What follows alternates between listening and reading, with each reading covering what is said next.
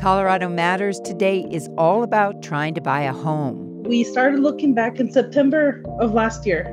Home prices have jumped astronomically in 2022. Buyers are using huge amounts of cash to compete. I pulled out my retirement money, my PERA, to put in as a down payment for a house. Our agent called the listing agent and we're told that they had a cash offer for 1.4 million. We'll talk about who can afford this market and what to do if you don't have the cash, plus why many Coloradans still want to buy despite the mind-boggling prices. Home provides safety, it provides shelter, it provides all these things. And like home for us also means like protection from deportation. Part of the American dream is homeownership and owning land having something that I can pass on to my children.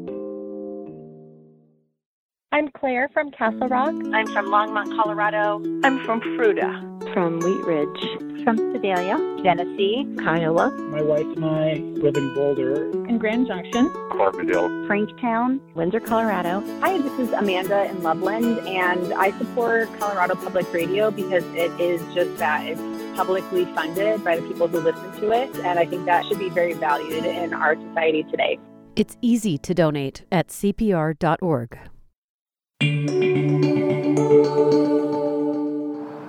Carol Reed is a realtor in Denver. Recently, she met our producer outside her office in North Denver to explain how what's behind the office helps us understand real estate today. It actually tells us quite a bit about real estate today. It tells us that people are looking for land anywhere they can find it to actually build homes for folks in Denver. The owner has split the lot. He is now building this duplex in the back to be able to use every possible square footage of the land that's here in Denver. Every square inch counts in a place where people want to live. Reed is with CJV Realty, and she's one of several people we're talking to today about buying a home in Colorado, or dreaming of it, or giving up on it. I'm Andrea Dukakis. This is Colorado Matters from CPR News. And as the lot behind Reed's office shows us, a lack of housing stock is absolutely part of the picture. And that's part of why this property was so appealing was because it could be split. And you'll see a lot of that going around in Denver where people are just finding these lots, working with the zoning restrictions that exist and looking to see can they shave it off and actually build something else on there to take advantage from all aspects. As a realtor, she craves more housing stock. Absolutely. I think there's a lot of inventory that's starting to come around, but depending on your price range, that competition could be very, very steep. For example, so I've got folks that I helped show a house to, um, well, many houses too. They were kind of in the in the under five hundred thousand price range and it was a tremendous you know obstacle trying to get to those houses. There were numerous offers being put in on those homes. Upwards of 24 i think was the most that we had heard offers being put on a house. I think because of that price range you know there's a lot of folks that are first time home buyers that are wanting to step in and, and see what they can do. So that has a lot to do with you know the inventory situation well, we have more questions for Carol Reed and other people involved in Colorado's housing markets. She joins me in the studio for the first part of the hour. Also with us, Elizabeth Martinez from Porchlight Real Estate Group. And welcome to you both. Thank you. Thank you. In the first quarter of 2022, median home prices in Colorado are up 20%. You heard Carol mention some of the scenarios that have just stunned her. Elizabeth, I understand you have a term, piranha season. What is it and what's different about it this year? So, piranha season is technically at the beginning of the year. We actually call it the compression market, but I joke because if you don't laugh, you cry in this market. Mm. And so, in the compression market, which is from February to May, technically Memorial Day when summer unofficially starts in Denver, we have more buyers than we have homes to sell them. So whenever a good house comes up, it's like piranhas. And it's graphic, but when you see piranhas feeding, well, when they're feeding like that, the buyers, the price goes up. And so we have intense price appreciation in these first months. What else are you seeing, Carol, that's really unprecedented right now? I think really what we're seeing that I've seen as being unprecedented is how much buyers are willing to give to get into a home. Um, from waiving inspections uh, to the appraisal gap provisions, basically saying they'll cover whatever an appraisal does not um, say that that home value is worth um, non refundable earnest money, they're basically giving every piece of cash that they have left to be able to step into a home. And I think that's created a little bit of a dangerous situation for buyers. Um, they're stepping in and, and really going to be immediately cash poor, possibly. Um, but I think in the long term, I think it sets them up to be able to build that equity going forward. And you mentioned the term appraisal gap. Um, that is when you buy a home, the bank wants an appraisal, and that's to know if the home's worth enough to cover your loan. Sometimes the appraisal comes in lower than the sale price and the amount of your loan. So the two parties have to decide how to cover that gap. And now buyers almost always cover that gap, and it means they need to pay cash on top of their down payment. Um, we mentioned inventory's low and that this is a place people want to live. Carol, what are some of the other reasons for low inventory and the trends we've been talking about? Well, for um, you know something else that's contributing to low inventory is uh, really the folks that have been in their homes. They were able to refinance over the past couple of years, um, so they locked in at very low rates. And now, as they're looking and had thought, well, maybe in a couple of years we'll upgrade, get a larger home, you know, change to a, a different location. They're looking at those higher interest rates and what those payments would be for them now. And I think it's strangling a little bit of the inventory because I think they're thinking, well, we'll just sit, sit and wait it out a little while longer. So they were anticipating that interest rates would go up, and they did. Um, throughout the show, we'll hear from Coloradans who are trying to buy a home or uh, who have succeeded, and the first voice is in Denver.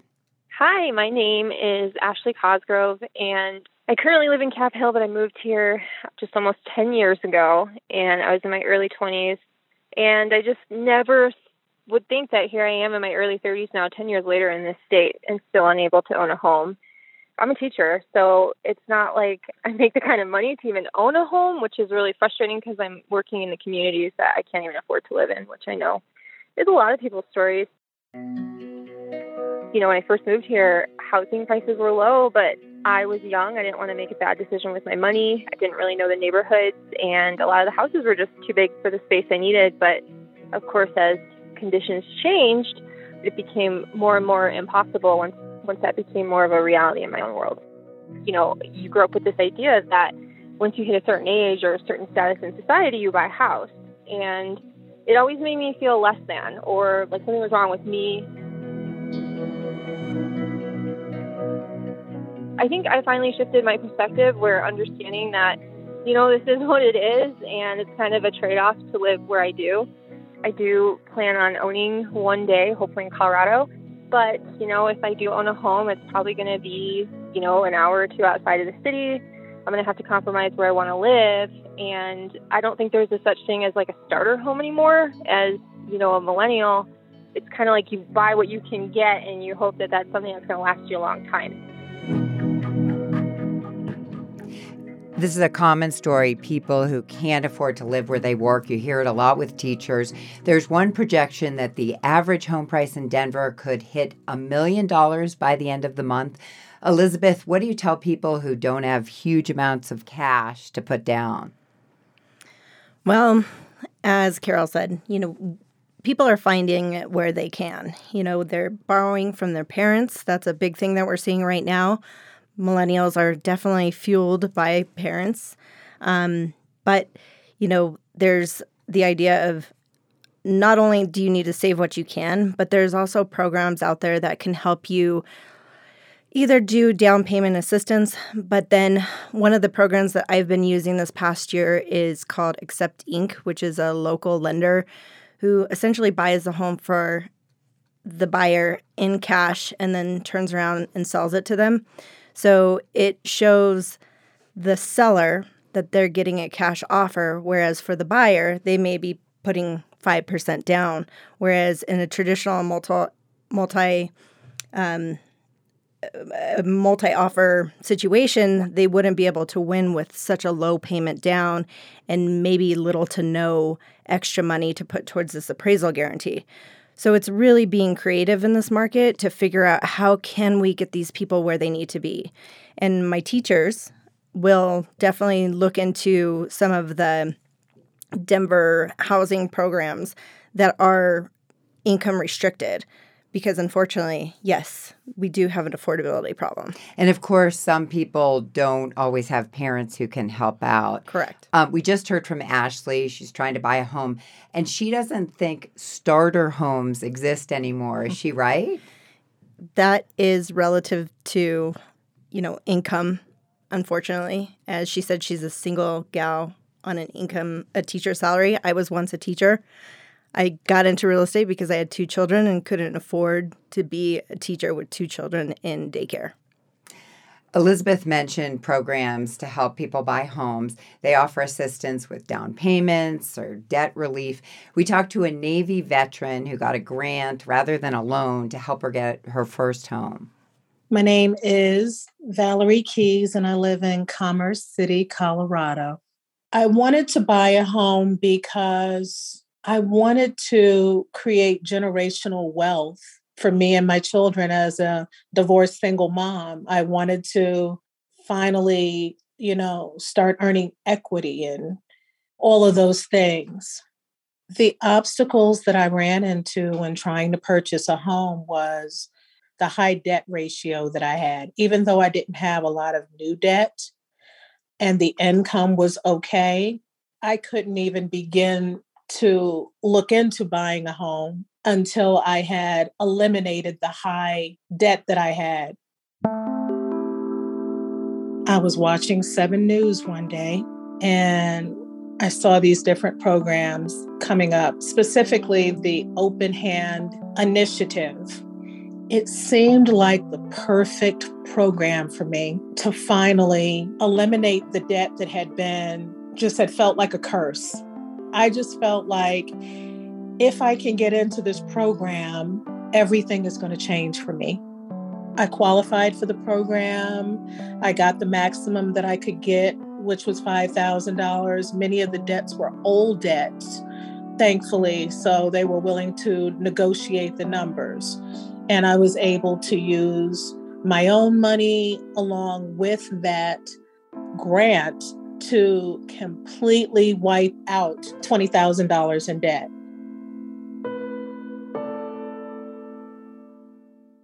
The home I own now is everything I wanted.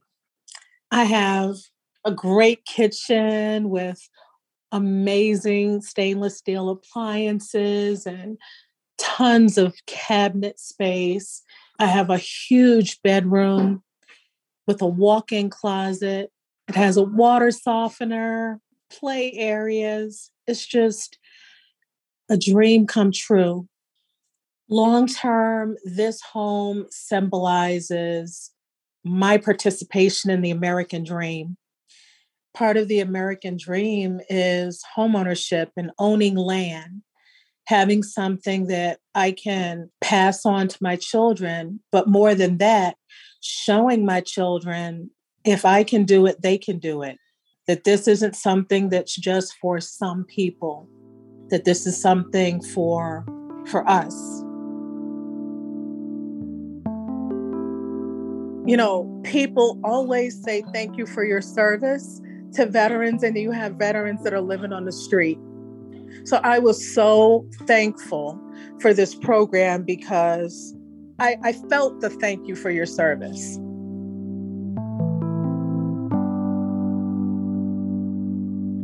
At CPR.org, we'll link to the program Valerie used. Again, it's called Open Hand Initiative. We'll also include other programs that offer alternative financing and grant assistance. Thankfully, Valerie's story had a happy ending. Carol, what are some of the reasons you think inventory is so low? Well, I feel like it's a perfect storm right now in, in Denver, especially. Um, you know, we've we've been boasting population boom for a number of years, and people still are wanting to move to the area. Um, it's a great place to live. I grew up here, and I know, um, you know, having lived elsewhere, coming back here, I can't imagine being anywhere else. And I think that draw um, appeals to a lot of people, um, from weather to um, you know, just the hospitable hospitality of folks. Um, we've got a great lifestyle here in Denver as well. Um, technology, um, you just have people that want to be here. Um, couple that then with uh, really the, what's happened over the past few years with the lowering interest rates. Um, it's been a great time to move here. Um, the remote uh, work ability has been wonderful. Um, but all of these things, then, um, plus COVID, obviously, has really hampered what we've been able to do as far as building inventory. Um, home building has not been as great as we had hoped as well. Um, and so I, you know, I think it's that perfect storm of a lot of things going on at once that are strangling our ability to have inventory. And again, with people who've refinanced and been able to secure those lower rates, they're second guessing now do they want to move? And, you know, they're not creating any additional inventory that might normally exist. I'm going to ask you both to predict the near future. What do you each foresee for the rest of 2022? Elizabeth? So, obviously, my crystal ball is fuzzy, but we do know that our beginning of 2022 got off to a jolted start because we knew that the interest rates were going up. The Fed had announced that they were going up last year because they had to get it on top of inflation, which they unfortunately are catching up to, but COVID made them stop us going into the recession that should have happened in 2020. And so interest rates have been low, and we've tasted this candy. And with everybody knowing that they were going up, people were in a mad dash to get in. And so we've had crazy appreciation for the last couple months. And we're seeing our seasonal shift right now. And we usually see that in June. And uh, Carol, um, why don't you give me your sense of the near future? Sure. Um, again, I think my crystal ball is a little fuzzy also. I, I wish it had a little more clarity to it. Um, but I do think things will start to normalize a bit. Unfortunately, I think prices are going to continue to stay where they are, if not continue to rise. Um, but I think the piranha season uh, that Elizabeth was speaking about, I think that's going to die down just a little bit. We're going to return to our panel of agents in a moment, but first, a young couple shares their story, which doesn't yet have a happy ending. My name is Brisaí Gomez Cortez. I'm 29 and I work for a food justice nonprofit called Metro Caring. And uh, my name is Victor Galvan Ramirez. I'm 31 years old and I am um, electoral strategist. We started looking back in September of last year and looked at a ton of houses, submitted a lot of um, proposals, and I work for public schools in Colorado since 2013. And I pulled out my retirement money, my PERA, as a down payment for a house. We were always offering more than than they were asking. You know, okay, if we offer 20,000, 25,000, like we never imagined that we'd be competing with people willing to offer another $100,000 on top of the value of the house. And four or five times we were told we were the lowest bid. And back in February or March, we just decided to stop and wait to see what the market does in the next year in our journey to buy a home, we understood that there are people who are doing this specifically for profit. So, like, we know that we'd be competing with those folks, but we didn't realize the scale at which we would be competing with them. Mm-hmm. Um, we had our eyes like wide open at the end and started off kind of like in this very optimistic space where we're kind of saying like all right what do we want do we want a garage do we want a yard mm-hmm. four rooms three rooms two bathrooms whatever slowly but surely it whittled down. It went from like having hopes of a home that we really wanted to live in to like I am willing to pay to be in any home. And it's horrible to feel that way. Mm-hmm. When that last offer fell through, I put the brakes to it. It's like we need to stop this because we're gonna one end up in a house that we're gonna have to work hard to make our home after accruing a scary amount of debt. it's scary. The housing market is scary, and the positions that it puts you in.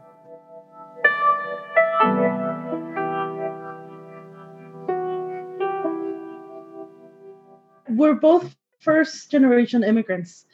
And I think seeing the struggle our parents went to to get where they are and us having conversations about having children, that was like one of the biggest motivators, other than, you know, building generational wealth. And going through that, that last winter, looking at homes all over the city and then like constantly being turned down constantly meeting with our realtor to make a game plan it just got disheartening really fast we both work around social justice issues. So seeing the impact it has on our communities and then living through that barrier of not being able to afford a home it became a huge emotional burden. So the game plan is to see what other side jobs we can do, what other consulting we can do to reach a good amount of money where we feel comfortable jumping in again. It was clear how this is set up systemically to give access to rich people and historically white people and exclude folks that are coming in for the first time that don't have access to large cash sums of money we had to prepare for an entire year just to consider asking for a loan. And when we were approved, I mean, we had this moment where we were so happy to be approved. Mm. It was, I mean, that was a breakthrough for us. We continue looking and like hoping we can find something within the area, within Colorado. Victor has been here since he was a baby. This is his home. I moved to northeastern Colorado when I was nine. There's absolutely been thoughts of like going to other states. Mm-hmm. Like that thought has crossed our mind. I mean, our neighbor to the south, New Mexico, has houses that are half the price with double the amenities. But Colorado, for the past, you know, the better part of two decades, has been working hard to improve its immigration laws. And those laws help keep us anchored here. So like on top of being a home buyer, we also have to think about the politics that like keep us safe. Home provides safety, it provides shelter, it provides all these things. And like home for us also means like protection from deportation.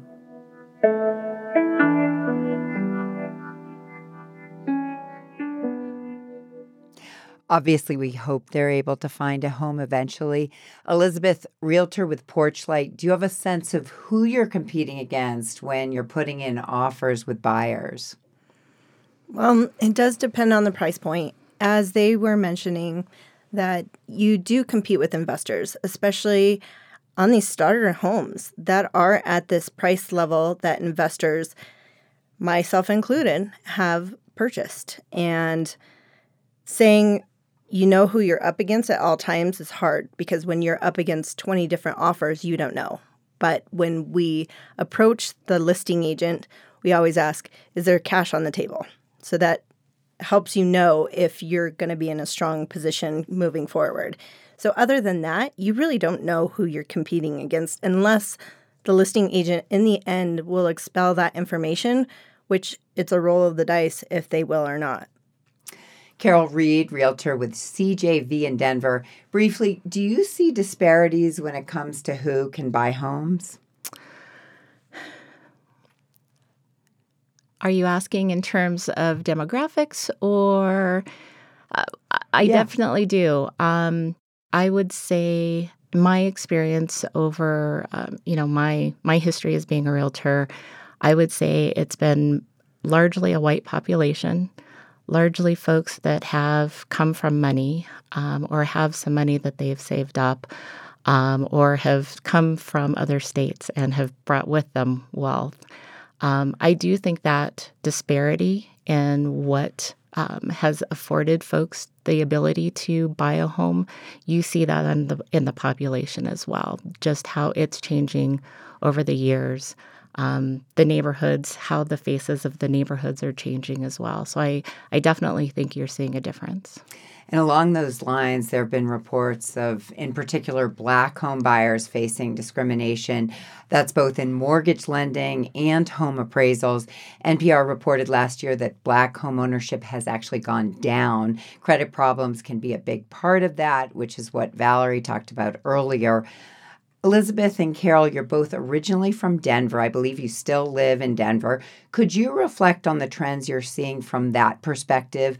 Uh, what does it mean for communities with these huge increases in home prices? Well, I, I know from my experience, um, so I actually grew up in Park Hill. It had a whole different uh, demographic um, uh, look to it when I was there, you know, 50 years ago. Um, and then as coming back now as an adult, it's completely changed over. And there's pluses and minuses to that. I think the growth and regeneration of the neighborhood has been beautiful to see. Um, I do think, however, that it just pushes folks out. And if they, um, if people have not continued that wealth and trying to keep it within the family, you see it now turning over, and, and that's uh, where we see that the color of the neighborhoods changing as well. Elizabeth, how about you? So, more of that. Yes, so I grew up in southwest Denver, Harvey Park, and now live in West Colfax, Sloan's Lake area, the northwest Denver area.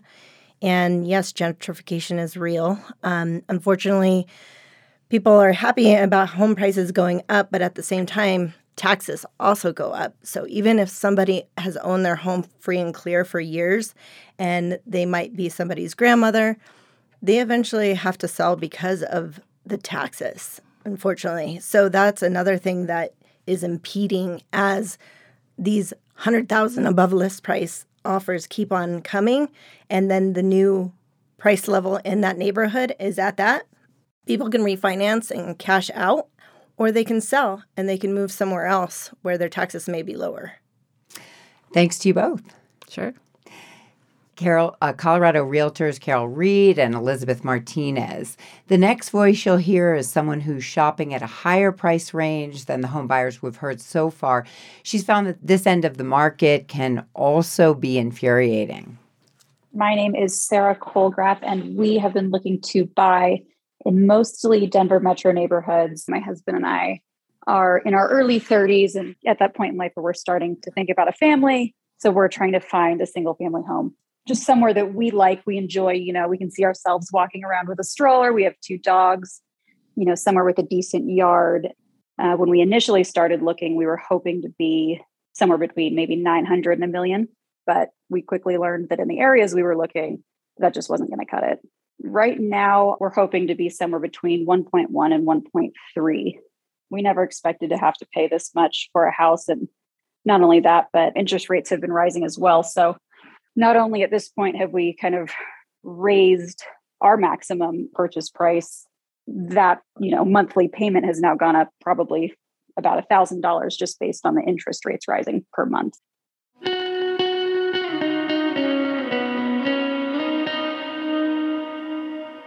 I'm trying to focus on, you know, the long term. And if we don't get in somewhere now, what's the market going to look like a year from now, two years from now? Are we then going to be completely priced out to where we don't even have a chance? So that's kind of what's going through my mind and making it just a really tough and kind of scary process because it is, it is a huge risk.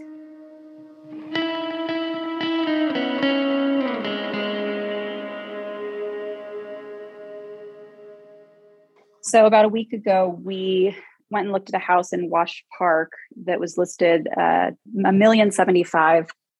It needed a ton of work, but was on a lot we really liked. So we decided we were going to make an offer. Our agent called the listing agent, and we're told that they had a cash offer for 1.4 million. There were no contingencies, so it was just something we weren't going to be able to compete with because it had happened so many times. Getting a call, you know, hearing that there's a cash offer, you know, two to three hundred over asking is it's kind of become the norm for us. So it's not even a surprise at this point.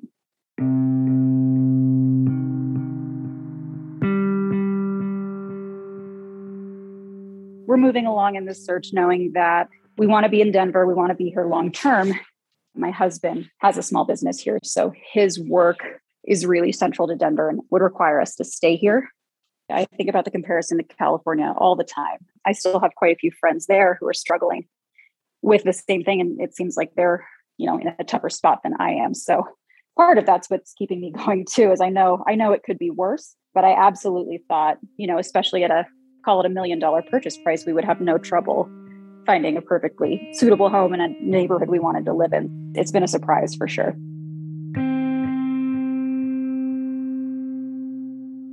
So, another personal story about trying to buy a home these days. Now to Deborah Shipley. She's with RE Colorado. It's a multiple listing service that tracks data about home buying here. Hi, Deborah. Hello. What does your data tell you about who's buying and how they're buying? Well, Andrea, there is a lot of demand in the Denver metro area for housing, uh, not too different from what we're seeing throughout the United States. And a lot of buyers are bringing cash to the market. This last March, approximately 21% of all homes were purchased using cash.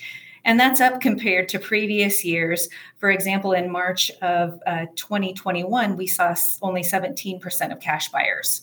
So that's a 4% jump in a year. It certainly is. And if you look back to 2020, uh, there were 13% of our buyers were bringing cash to the table. So an 8% jump from 2020. Many investors do bring cash offers. And so that uh, in particular can be why we're seeing an increase in the number of cash buyers these days. You're also seeing, I understand, more off market deals. What exactly does that mean? They're never made available to the massive amounts of buyers who are looking for home uh, through the multiple listing service. These are deals uh, that could be done when an investor, say, comes to your door and says, We'll make you an offer that you can't refuse. Unfortunately, this you know takes available uh, inventory off the market to folks who are really out there making five and six offers and still not finding a home. But it also can at times do a disservice to the seller because um, of course if you're you're making your home available in this type of market more broadly you're bound to get a higher price for that home. What end of the market is seeing the most new inventory now well, we're seeing the most new inventory come on the market in the ranges that are above the $500,000 uh, price points. We've seen uh, decreases, obviously, in homes priced under $500,000. It may come to no surprise to those uh, home buyers out there that uh, the price range where we're seeing the biggest increase is actually in the eight to nine hundred thousand dollar price range. So uh, more expensive homes are certainly coming on the market. Generally, how long are homes staying on the market? Wow, homes are just flying off the market.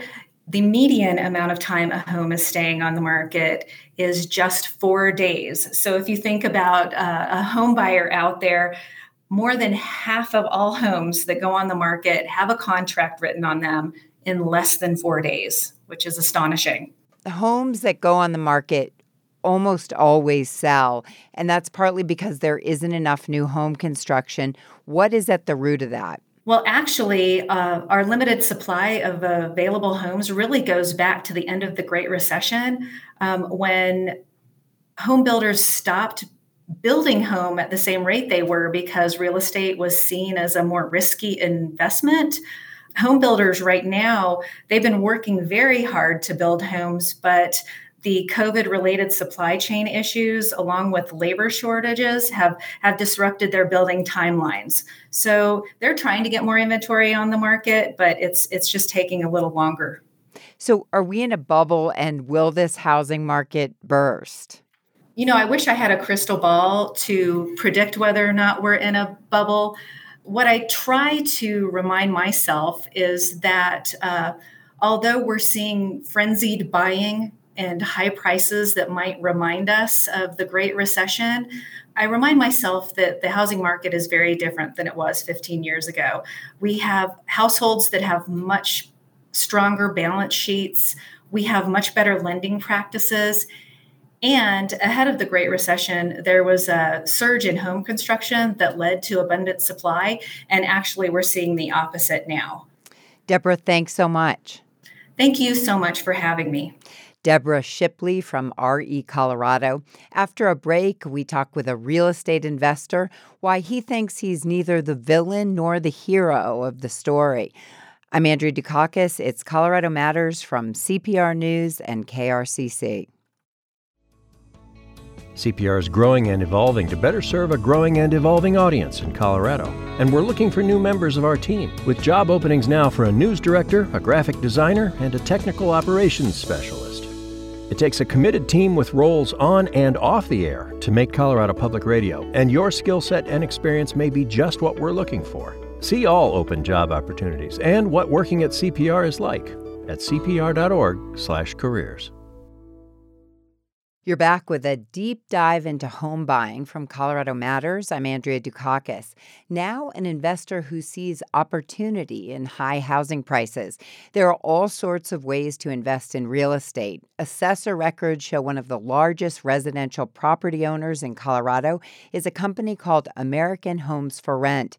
They buy properties and turn them into rental units. But this is a different approach. We just try to make real estate investing more accessible for local rehabbers. That would be people living in Denver that are interested in property in Denver. Kurt Carlton heads a group of companies that operates in several cities. As of last week, he says they owned about 300 properties in Colorado. Those companies are called New Western, HomeGo, and Sherman Bridge Lending. And as he said, they buy, then resell to people who want to flip those homes. He spoke with Ryan Warner. Let's talk about the housing stock that you help connect, as you say, the rehabbers to? Whose homes are these and why are they selling? That is the fascinating part. You know, we're in the middle of a home affordability crisis, an inventory crisis, and there's 16 million vacant homes in the United States. Some of those could be vacant because they're Airbnb, but other ones could be vacant because maybe a house was inherited and the person lives in another state and they just don't know what to do with it or they don't have the skills like a rehabber would have to manage contractors and and deal with that house. An interesting story an individual inherited a rental property and she was in texas and this property was in arkansas. It was a lower priced you know $150000 house or something like that but it had tenants in it and there was a fire. And when that fire occurred she just didn't know what to do with it after that. She couldn't rent it you know, she didn't know anything about Arkansas or anything, and she just left it alone, ignored it for three years. I think you have about 300 homes right now in your portfolio in Metro Denver. Are you telling me all 300 are vacant? Um, not all are vacant, but the majority. That's kind of what we focus on is finding a property that, for some reason, is not able to be on the market we pass that to a rehabber that helps us get that ready to uh, to be on the market. How do you find them? Like, how do you ferret out that story from all of the housing stock in a city? It's so much work. You can imagine these 16 million vacant homes. The data is really murky. So it's just a lot of work. It's a big data science team that we have. We're constantly just trying to identify these properties so we can pass them along to a local rehabber. Okay, I am sitting in front of a pile of solicitations I got just yesterday, just in the mail yesterday, Kurt. And they're saying, uh, let me read this one Dear homeowner, I'm interested in buying your house. I can pay cash as is. You don't have to repair it or even clean it up. Uh, this other one says, lock in your offer today and get a stress free sale. Are these sorts of letters things that you rely on as well? I think everyone that's trying to procure inventory is doing every avenue they can to find houses. So we'll we'll target a, a small subset where where we think there's a high likelihood that that property is one where value can be added. Uh, I think you said that you aim to sell to people in this market. So do you, do you like verify residence or something? No, generally this rehabbing of houses that you see a lot right now, it's not something that can be scaled by a big large institutional company very well because real estate's so hyper uh, localized. It really is driven by small business, aka like a small flipper or rehabber. Is anyone being kicked out of housing or evicted because of the work you do? Absolutely not. I think I think if somebody is going to be evicted from a property, um, that that's happened way down the I mean, those things naturally happen. Foreclosures happen, all these things happen. We, we started in 08 in the foreclosure crisis where there was all these foreclosures and the banks didn't know what to do with them. Hmm.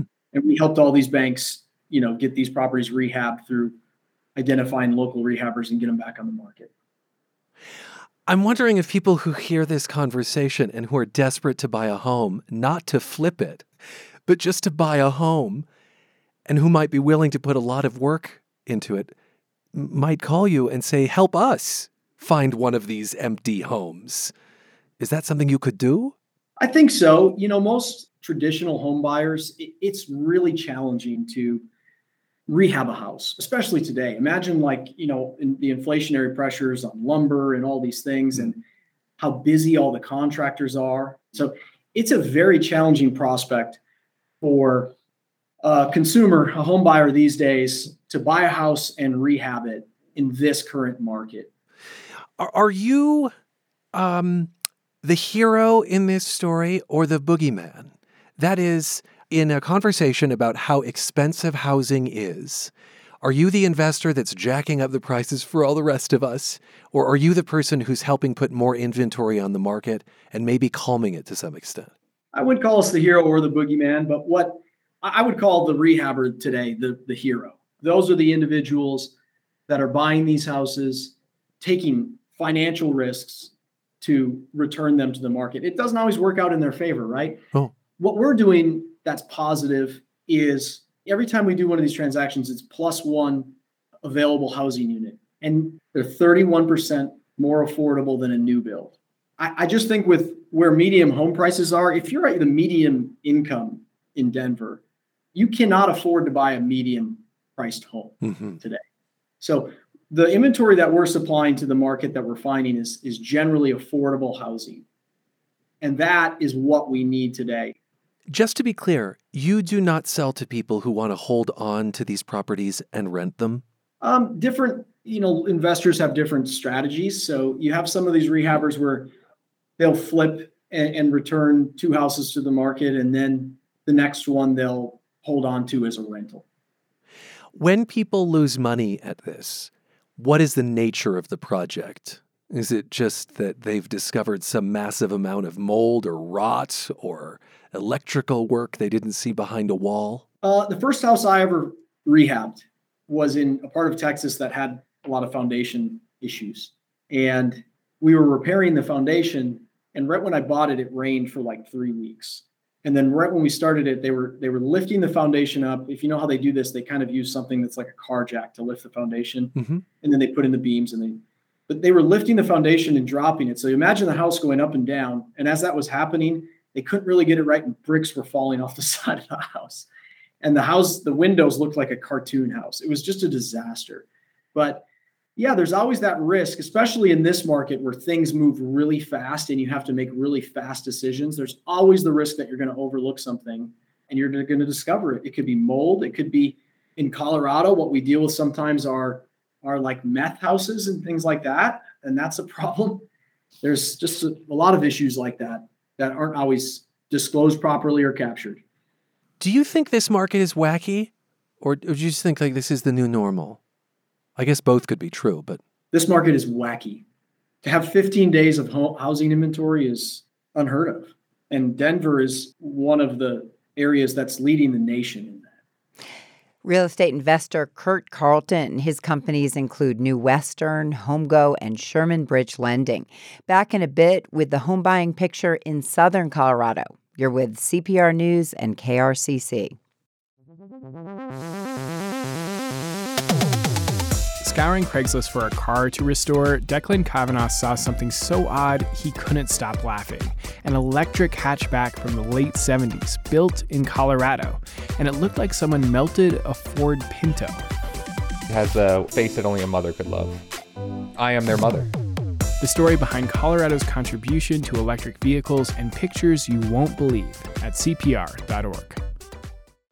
Now to southern Colorado, where the housing market has also gotten tougher. Reporter Dan Boyce is covering the story in Colorado Springs, along with Shauna Lewis, who also covers Pueblo. Dan, this hour we've been focused on how difficult it is to buy.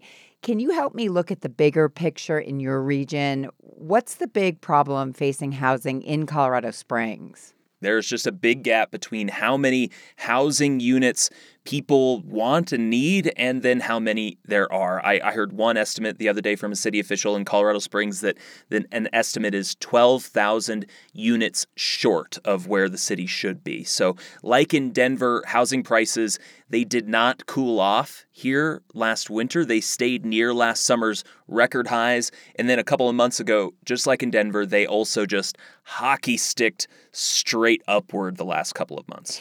In El Paso County, the Colorado Association of Realtors says the median home sale price is $485,000. That's for the county, not just Colorado Springs. I imagine it's higher in the city. How are people reacting? Uh, is this a huge shock to the system?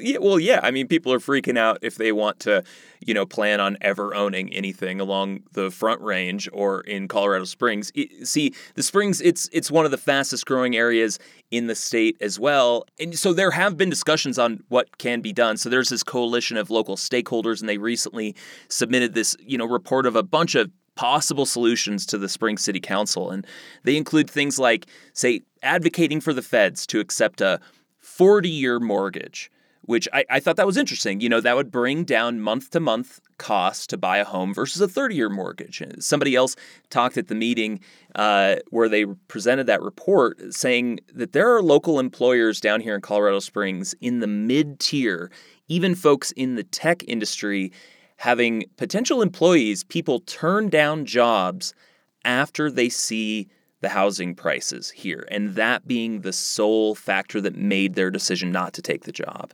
And and then of course, you know, there's local opposition to density, more densely developed projects, those developments that are meant to chip away at high housing prices. Shauna, you reported on how these housing trends in Colorado Springs are the opposite of what the city had intended. Can you explain that? Well, city leaders sent out a plan to increase access to affordable housing, but that isn't happening. There's just still more demand than there is supply. But the city is making progress on its goal to build new and denser housing. Last year, the city approved a thousand new apartments in downtown Colorado Springs, and it's the second year in a row they've issued more than 5,000 new single family home permits. So the idea is this new housing stock could help bring down prices a bit. That's once it's actually built. What about the picture in Pueblo where you live? In Pueblo County, median sales prices for single family homes are up about 20% from 2021 to 2022. That's a bigger increase than in Colorado Springs or Denver. Do you see home building really firing up there right now?